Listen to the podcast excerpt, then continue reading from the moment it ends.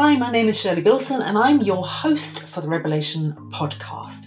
This podcast is about reinvention, courageous goal setting and inclusive thinking for results. It's a mix of personal journey, reinvention stories, strategies and exploring the critical role of what goes on between your ears, taking a conscious look at unconscious thinking. Always remember, if you jump in deep enough, you don't have time to be scared.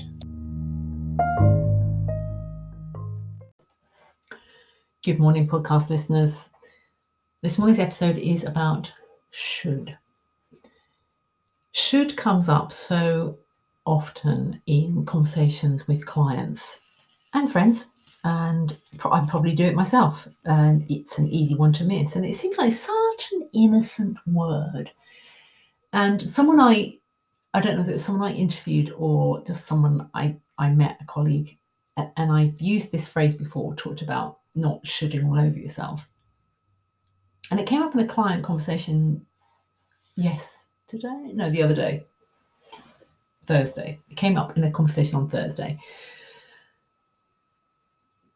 And I often ask people I'm working with, what life would look like if the problem they're struggling with went away? What would they be doing that they're not doing now?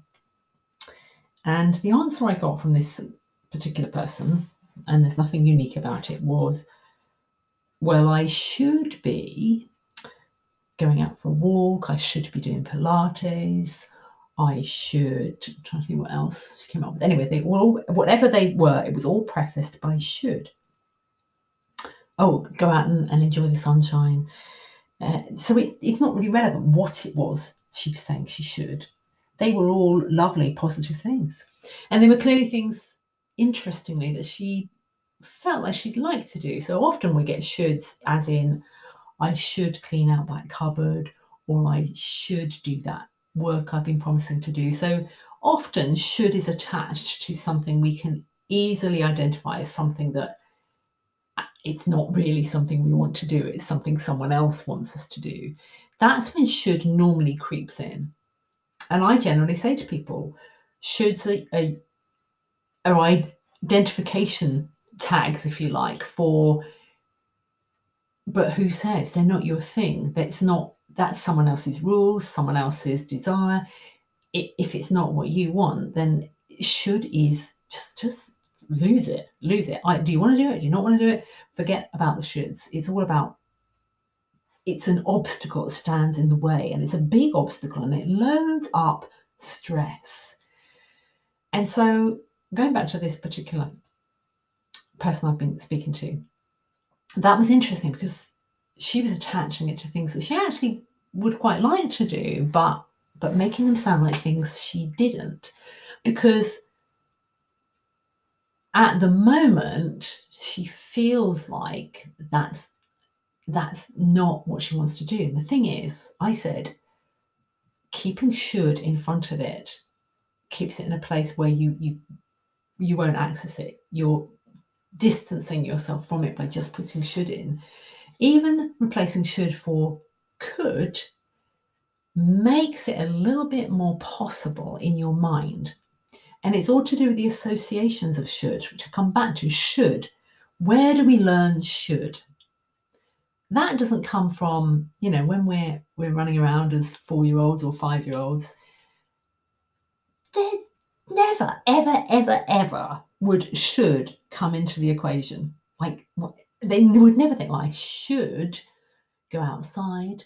I mean, maybe nowadays children are aging way too quickly, but when you're in that childhood state and you just are in love with the thought of life, and yes, you cry sometimes, and yes, you get sad, and your emotions are all on the outside, but the idea of should, just what does that even mean? It does not compute. There's no should. There's I want to do this, I don't want to do that. Simple.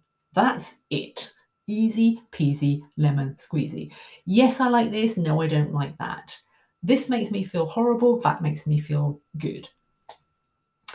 Should creeps in from parents, from teachers, from bosses, from colleagues, when other people want to they're not actually that confident at being assertive. So rather than either dealing with something themselves or asking for something to be done in a more assertive way, it becomes something that they're kind of putting on you and attaching a little side order of guilt with it. You should be doing that, shouldn't you? You should be doing your homework. You know, let's go back to time.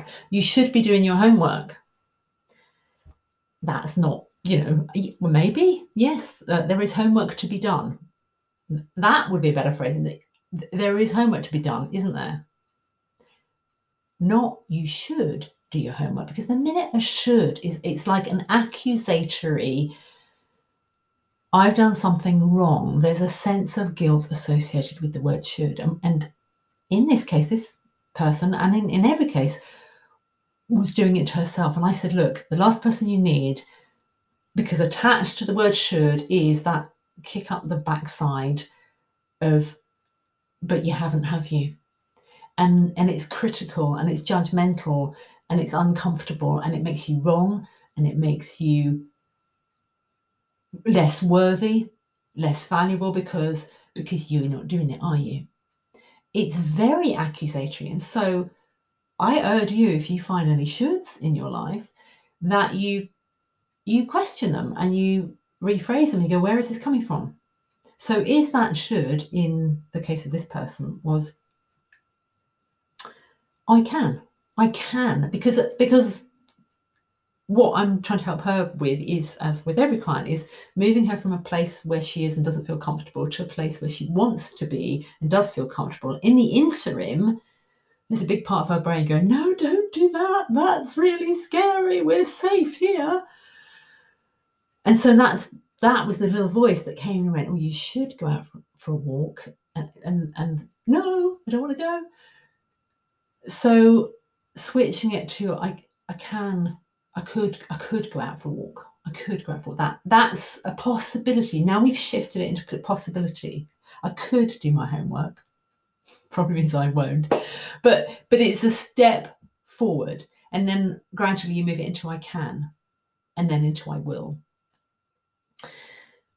But ideally we just want to be doing it. And that was the distinction. She realized that was the distinction. She wanted to be able to not have any thought about whether she would or wouldn't, should or could, but simply, like, why would you overthink it? As in the episode yesterday, in the head, it's all in the head.